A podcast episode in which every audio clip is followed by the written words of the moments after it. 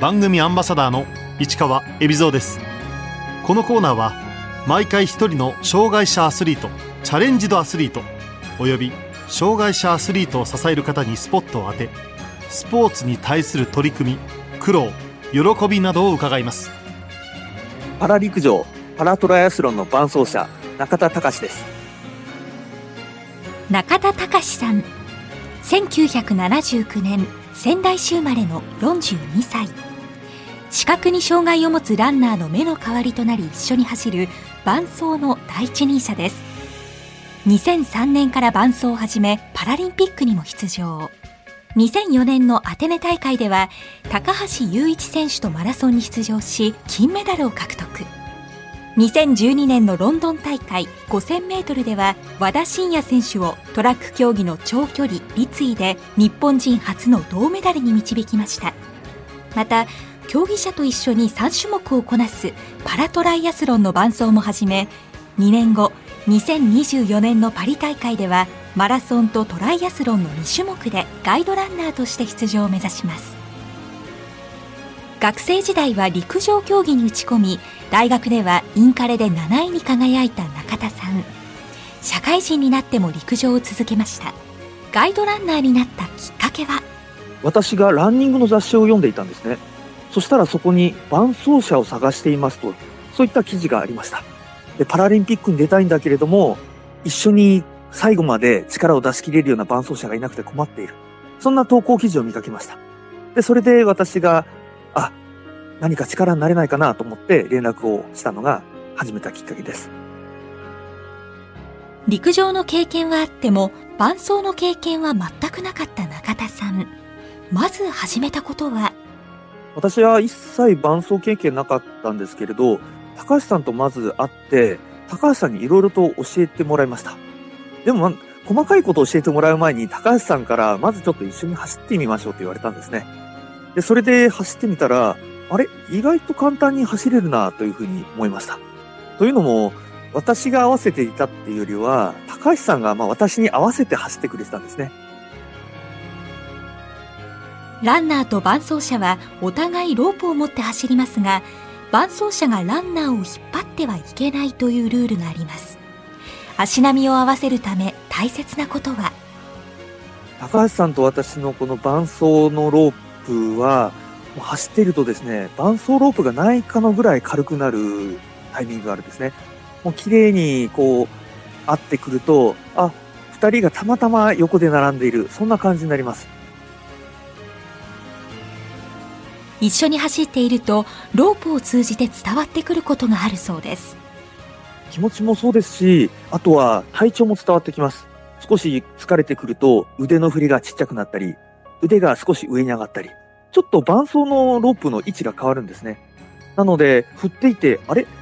ちょっと伴走ロープが重いとか、あれ？伴走ロープがちょっとピンと張るタイミングがある。そんなところで、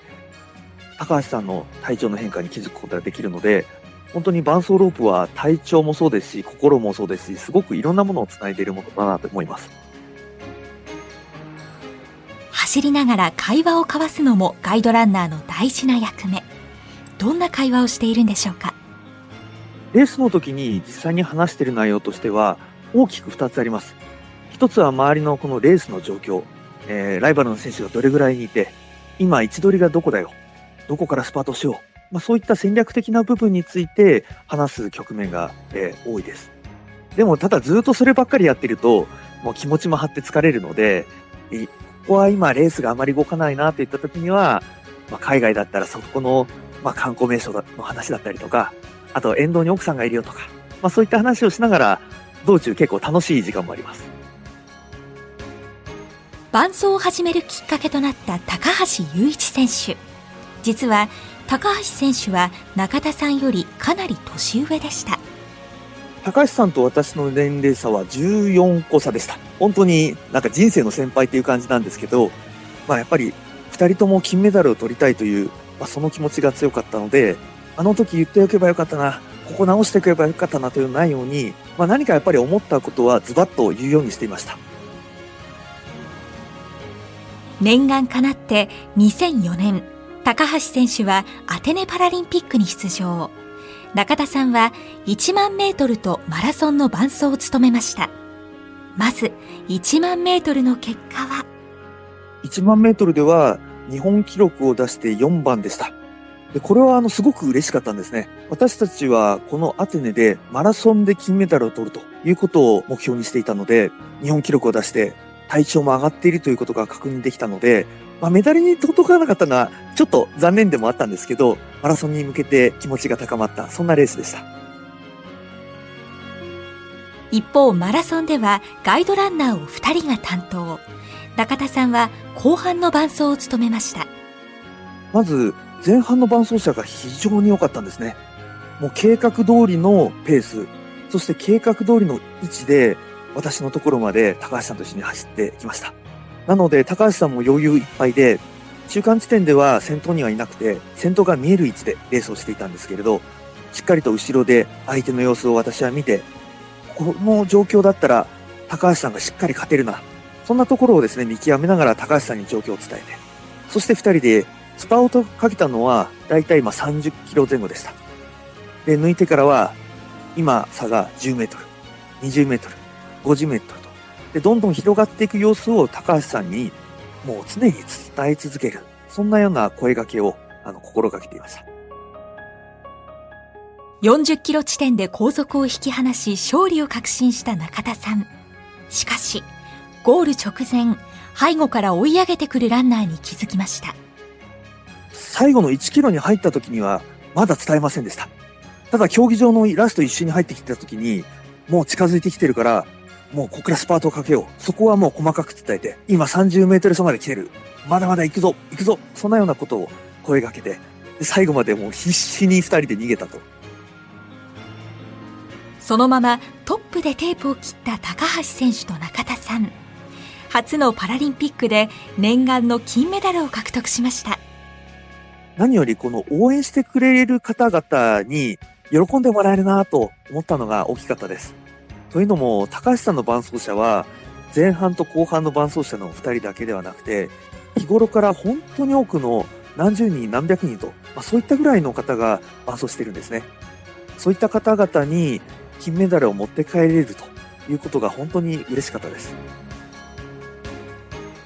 2010年中田さんは新たなランナーと出会います私が和田さんと出会ったのは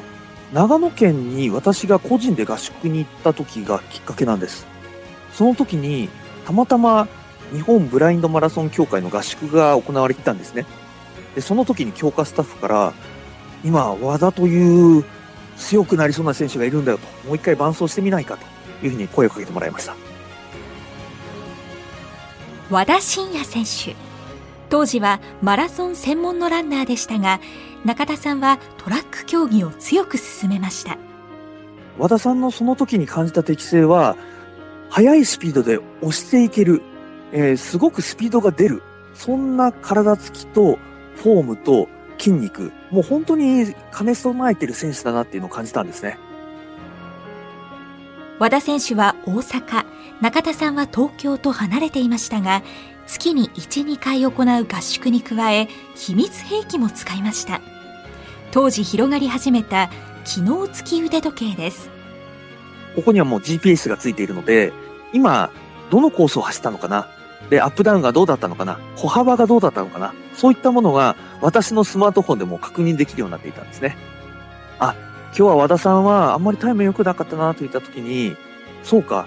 今日の伴走者は少し歩幅が狭くてちょこちょこした走りになったからスピードが出なかったんだなとか、大阪は今日は暑かったんだ。そしてしかも風があったんだな。そういったこともスマートフォンに出てくるんですね。離れていても情報が伝わってくるので、練習がしっかりと合わせることができました。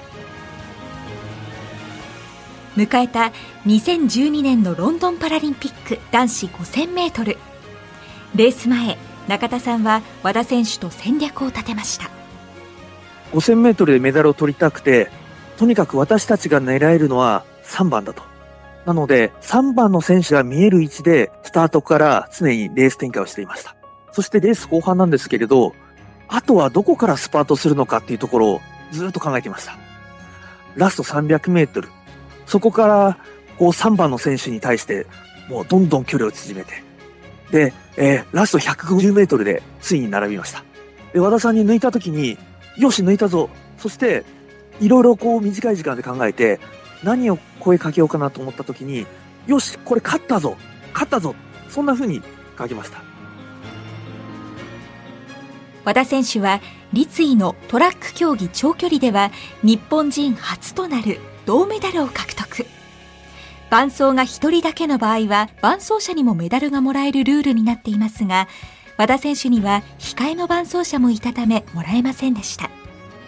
実はメダルがもらえない方が良かったなっていうのもちょっとあるんですね。普段から支えてくださっている方の方が多いし私よりたくさん一緒に走ってる方も多いんですね。なので私がもらうというよりは、まあ、選手だけがもらってそしてまあ一緒にみんなで喜びたいなというふうに思ってました。最近はパラトライアスロンの伴走にも取り組んでいる中田さん。きっかけをくれたのはかつてのパートナーでした。きっかけは、まあ、高橋雄一さんとの再会ですコロナ禍で東京パラリンピックが延期になってでその時にたまたまテレビ番組に私と高橋さんがゲストで一緒に出たんですねでそんな時に高橋さんが今パラトライアスロンに挑戦をしていてもうすぐ最終選考会が海外であるとただ、なかなかパラトライアスロンの長期にわたって海外遠征してくれるガイドが見つからない。そんな話を聞きました。でまだ時間もあったので、じゃあ私が少し練習のサポートができれば、そんな風に思ってパラトライアスロンのガイドに挑戦しました。パラトライアスロンの伴走は水泳750メートル、自転車20キロ、ランニング5キロ、体力に加え3つの競技力も要求されます。私は水泳はですね、小学校までやっていました。で、自転車はですね、社会人になってから数年間実はやってたんですね。ランニングと自転車の複合競技のデュアスロンという競技があって、それに私実は日本代表で何年間か世界選手権に出ていました。まあ、そんなこともあって、よし、あと水泳だけ練習すれば、高橋さんの力になれるぞと。水泳と自転車での伴走は？水泳のガイドは足にお互い紐を結びます。で、え、もう泳ぎながら、そのロープがピンと張るかどうかで、高橋さんは方向を修正していきます。曲がるときには3回タップするよ。そんな風なルールを2人で決めて、そして一緒に泳いでました。自転車については、タンデム自転車といって、2人乗りの自転車です。私が前に乗って操作をして、で、一緒に漕ぐんですね。高橋選手と久々にタッグを組んだ中田さん。東京パラリンピックを目指しました。高橋さんとパラリンピックの3ヶ月前に海外遠征に行ってきました。フランスとスペインの2大会に出たんですけれども、まずまずの結果を残したんですけど、残念ながら東京パラリンピックにはあと一歩及びませんでした。本当にゴールした時に悔しくて、ただ、その私が悔しがってる姿を見て、まあ、高橋さんに私がこう慰められて、やっぱり一緒に戦えてよかった。そんなことを言ってもらいました。高橋さんと再びパラリンピックに出場する夢は叶いませんでしたが中田さんにはトライアスロン挑戦で見えたことがあります。パラトライアスロンを挑戦してみてやはりこの諦めずにそして前向きに取り組むということで、まあ、新しいものが見えてくるんだなっていうのをすごく感じました。また高橋さんが新しい挑戦をしたら一緒にやりたいなと思いますしまずは2024年のパリに向けて一緒に頑張りたいなというふうに思ってます。中田さんにとって伴走の魅力とは？私にとって伴走の魅力は選手と共に戦っていく、まあ、そんなやっぱりチームプレーっていうのがやっていて魅力だしこれからも続けようとそんなふうに思わせてくれます